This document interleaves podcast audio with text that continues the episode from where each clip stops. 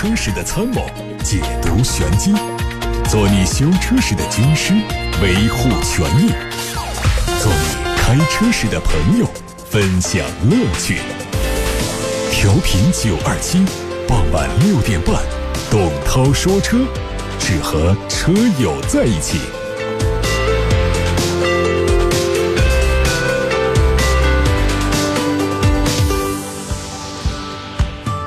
各位正在收听董涛说车，我是董涛。我们先看新闻。截止到今天，总共有16家汽车上市公司发布了18年的年度业绩预告。净利润预期比较满意的公司只有4家，占比为25%，业绩略减增亏首亏的公司高达12家，而且预亏车企的平均降幅高达76%。上汽集团以360亿元的净利润业绩领跑了车市。2018年，上汽集团整车销量达到705.17万辆，同比增长了1.75%。同样通过新能源业务的助力，利润表现抢眼的还有比亚迪公司。预计18年归属上市公司的股东净利润为27.27亿元至31.27亿元。另外，金龙汽车和小康股份预计18年的净利润会突破1亿元大关，分别达到1.5亿元和1.3亿元。通用汽车最近发布18年财报，净收入达到了1470亿美元，净利润为81亿美元，约合人民币546亿元，同比2017年呈现了大幅度的增长。18年，通用汽车全球总销量大概有840万辆左右，美国市场占到了300万，中国市场约有365万辆。另外一则关于通用的消息说，通用汽车将推出一项新专利，可以简化自动驾驶研发生产的流程。这项专利几乎可以把任何普通汽车变成自动驾驶汽车，而且在较旧的车型上也可以适用。通用汽车提供的解决方案是需要在方向盘、刹车和油门踏板上安装电动机以及一套全面的传感器，通过这些部件就可以让汽车实现自动驾驶。另外，通用汽车还可以通过智能手机监控车辆的传感器，甚至和车辆互动，比如说让车辆到指定的地点去接乘客。之前，日产中国联手雷诺公司在上海成立了一家新的研发公司，双方各占股50%，经营的范围主要包括汽车、新能源汽车、智能汽车软件和零件的设计、研究、开发，并提供相关的技术咨询和服务。合资公司的法人代表是雷诺日产30的联盟高级副总裁浅见孝雄。雷诺日产联盟曾经发布2022年的中期规划预测，到2022年底，联盟每年的协同效应将超过100亿欧元。2018年，在联盟当中，雷诺集团的全球销量增长了3.2%，日产公司下降了2.8%，三菱汽车是同比增长了18.3%。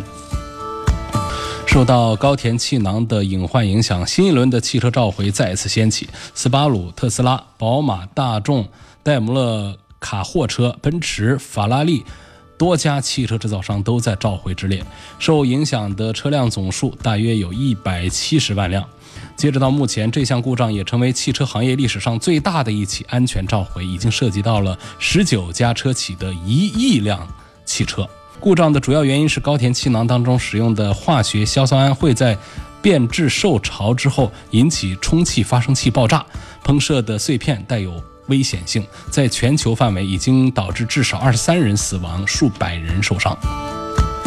大众汽车正在邀请其他生产商使用它的纯电动 MEB 平台进行车型研发和量产，而福特或许将成为首个使用大众平台的第三方企业。大众集团表示，关于纯电动领域，我们在成本和可扩展性方面是行业的先行者，因此我们希望把 MEB 平台提供给整个行业，这同时也代表着我们企业运营方式的重大转变。最近部分品牌发布了2019年元月份的销量成绩，我们来关注一下。奔驰元月份在全球范围总共交付了 18.05 万辆新车，较去年同期下跌了 6.7%。 在中国市场，奔驰元月份的交付量为 7.17 万辆，同比增幅 4.8%。 长轴版的 C 级和 E 级都实现了2位数的增幅，仍然是奔驰在中国市场的销量主力军。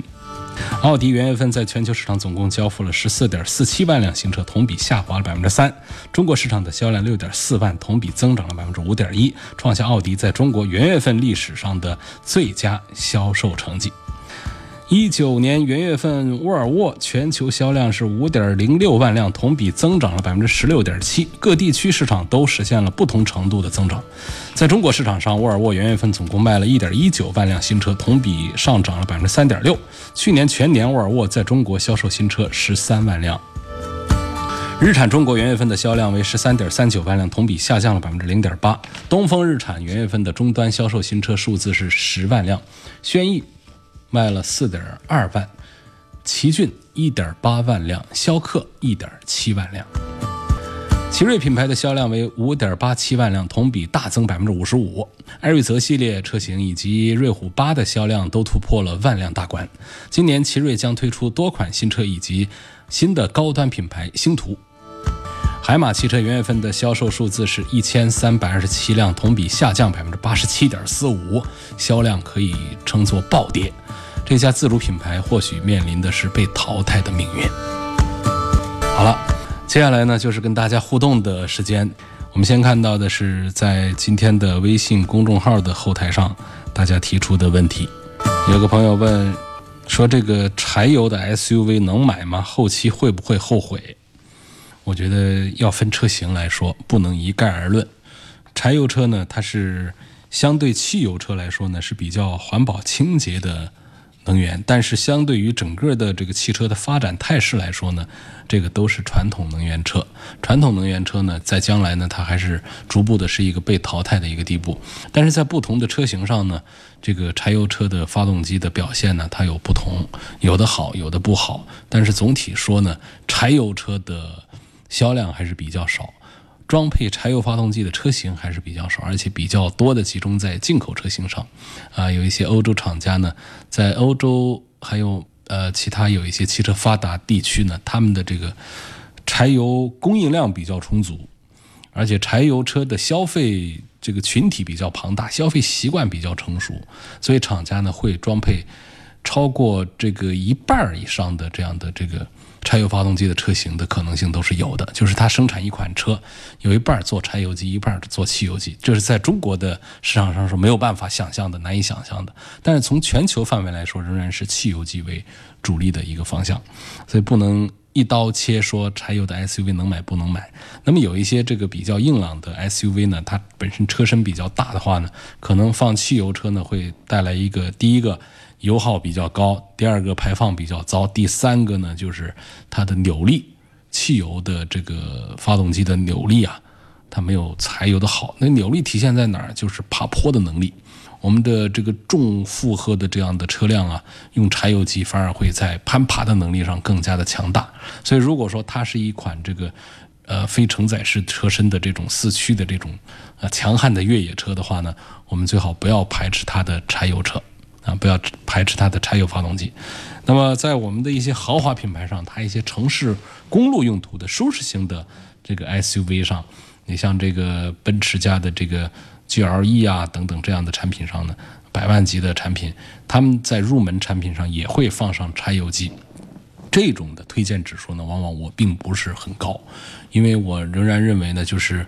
我们这个产品的保有量很小，所以它的这个保值呢，仍然是没有汽油车那么的好。过去我往往打破大家买这个柴油豪华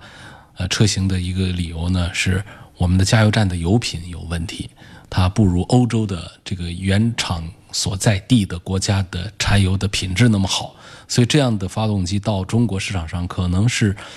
没有办法适应我们的粗粮。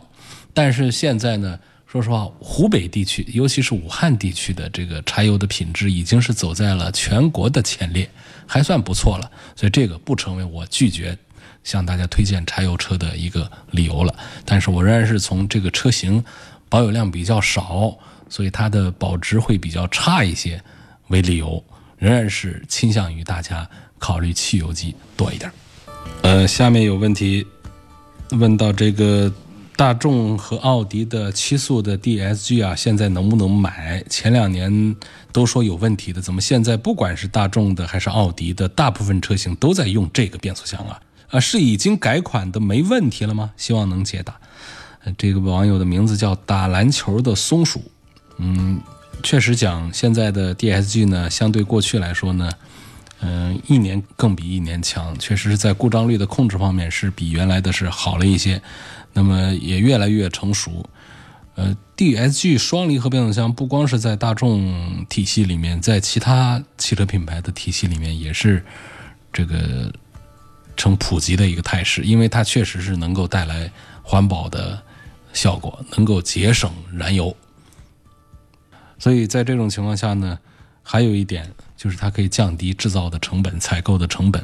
越来越多的厂家开始使用 DSG。 但是 DSG 相对于普通 AT 变速箱的缺点仍然存在，比方说它换挡的平顺性，它实际上是没有咱们的普通 AT 那么的好的，尤其是在我们比较堵车的情况下来使用这样的干式双离合变速箱的话，它的几万公里之后的故障率是比较高的。那么在这个大众奥迪的这种中高端的产品上，尤其是不是针对这个 1.4T 的发动机的这个车型上，一般来说呢都不会配备7速干式的了，过去是有，现在基本上都是7速湿式的。实际上呢我们也绕不开双离合这么一个这个山头了。我们如果说绕开所有的 DSG 的话，我们选车会受到很大的妨碍，就是你发现你真正看得上的车其实都好像都是双离合了，都没有办法来选了，就大多数的都是在使用各种各样的双离合的技术来降低成本以及降低排放啊。所以说只要不是7速的干式的，现在7速的湿式以及6速的湿式，我现在已经不再刻意的绕道来推荐了，但是仍然有几个品牌的这个双离合呢做的是并不好的，比方说这个通用系列的双离合啊，福特系列的双离合啊，菲亚特系列的双离合，包括大众系列的这个7速的干式的双离合，这些仍然是要提醒大家注意绕道的。宝马 X3 和奥迪 Q5 哪个更值得买？其实两个产品呢，现在 Q5 更有价格上的优势，同时 Q5 有平台上的优势。 Q5 的缺点在哪儿呢？一个是 8AT 不见了，第二个是全是托森 Quattro 四驱，变成了实时的多片离合器的这种四驱了，这是让大家很头疼。但是呢，他们确实这两项改造呢，给车辆的这个节能减排带来了优势，并且给车辆的制造成本带来了优势，所以也给我们拥有一辆车降低了首付的购置的成本。我觉得这是它的这个缺点和优点所混合的这个地方。但相对讲，宝马 X3 呢，它实际上这个综合讲的这个毛病啊，就是让大家诟病的地方呢，其实要比 Q5 的是要少一些的。但是呢，它身上的亮的地方呢，它又没有 Q5 的那么的明显。比方说，这个平台的优势 ，Q5 可以往上到几百万的车型的这个生产都是用的它的这个平台。然后呢，这个 Q5 的在空间上，在车身的尺寸上都还是很有优势。那么 X3 的话呢，它可能带来的更多的是一种，仍然是驾驶上的一种优势，还有就是它没有做加长，所以整车呢，它在这个结构平衡，还有它的这个原汁原味上，这个 X3 仍然是一部分喜欢驾驶的车友们钟爱的对象。您正在收听的是董涛说车，下面继续解答大家的买车、选车、用车提问。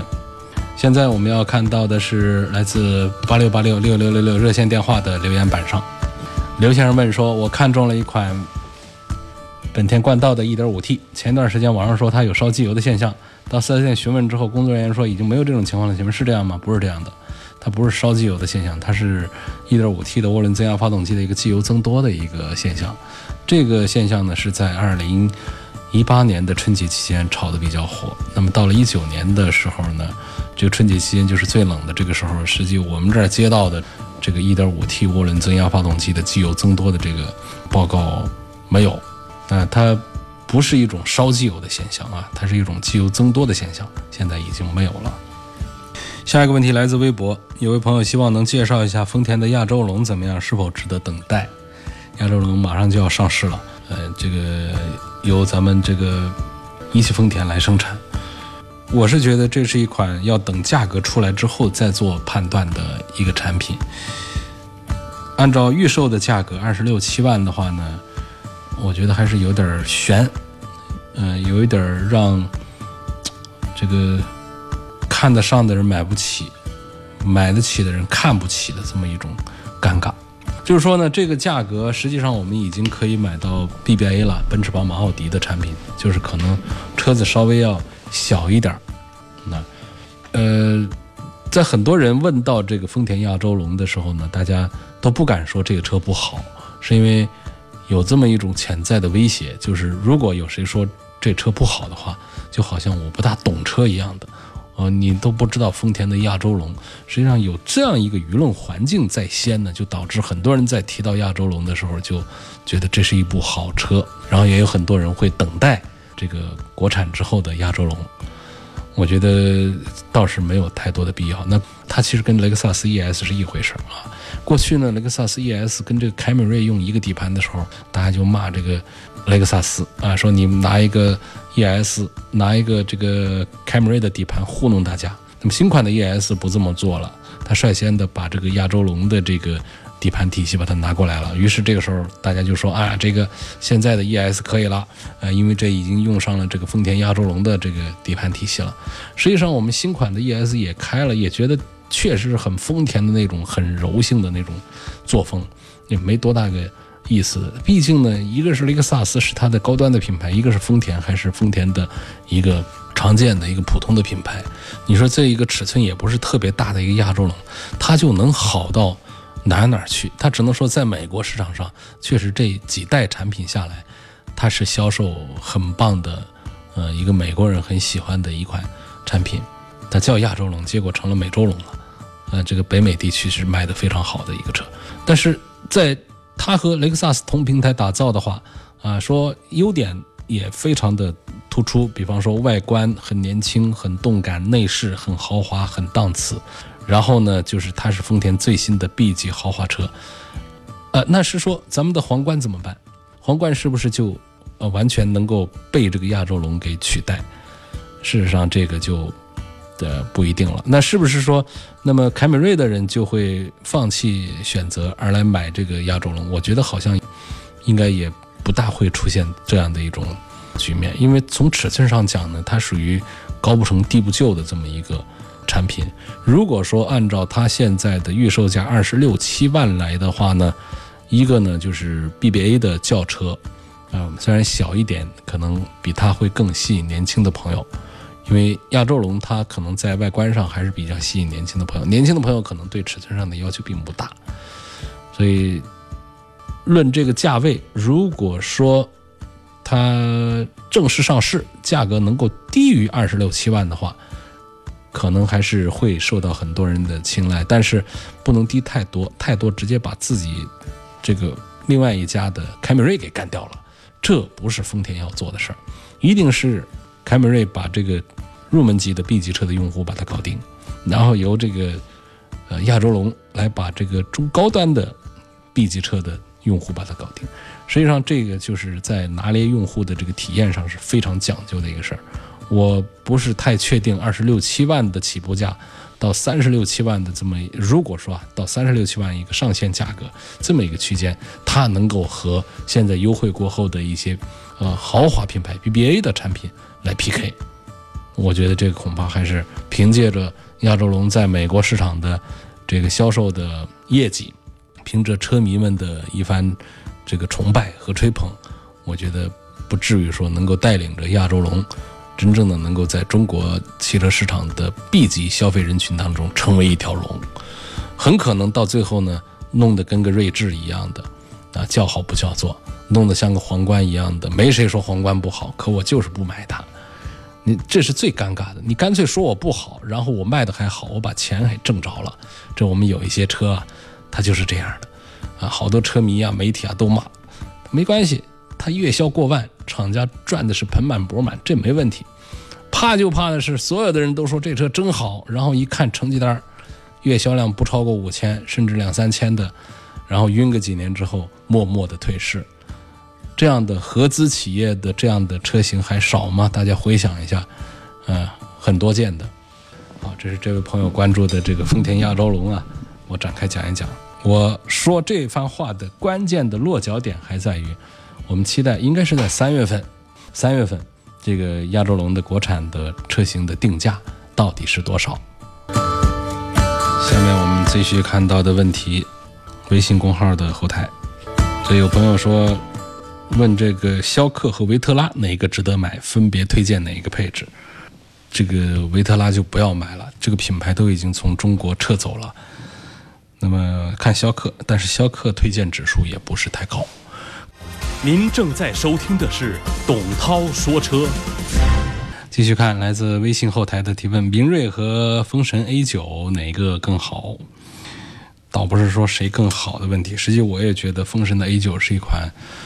在这个价位来讲其实很货真价实的一款车，但是它这销量这么低的话，我也不能说来强行的推荐它。那而且呢 A9 它几乎都快属于 C 级车了，它属于是 B 加级的这么一款车。那么这个明锐呢是一款 A 级产品，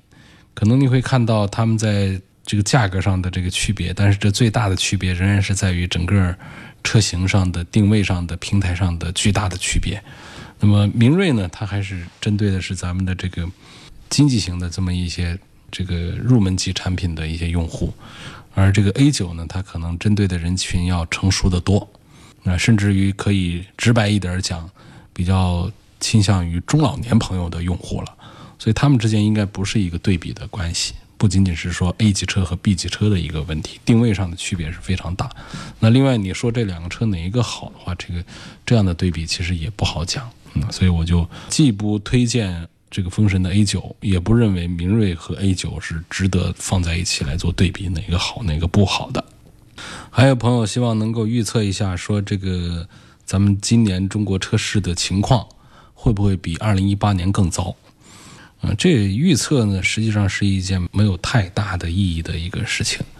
因为很多经济学家呢都在那儿说，18年是这个最难过的一年，说的是整个经济环境啊，做生意啊不好做。那又有人说呢，这19年可能还要更难。但是我们看到，在每一个十年，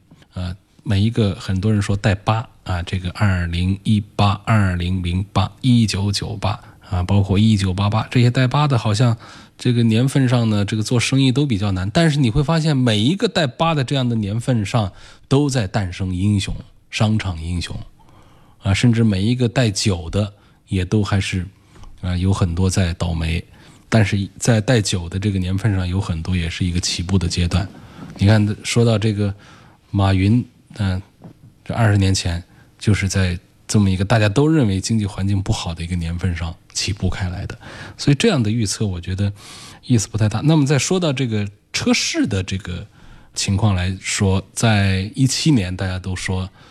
这一年日子很不好过，后来大家发现18年的日子过了之后，17年那个就不叫事儿了。然后又有人说这19年呢，汽车行业干脆咱们就别做了，有些人甚至是退网，就不做 4S 店了，觉得这事儿太难了。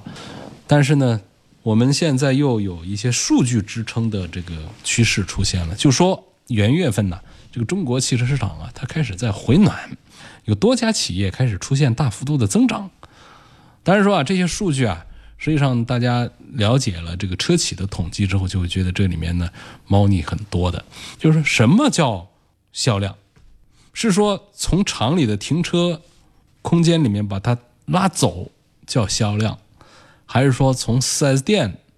停车场把它卖掉叫销量，是说我们在保险公司买了保险的车辆叫做销量，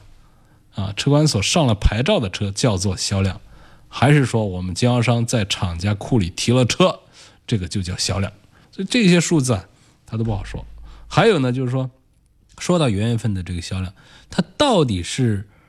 把这个18年12月份的数据放到了元月份呢，还是说元月份完完整整的从1号到这个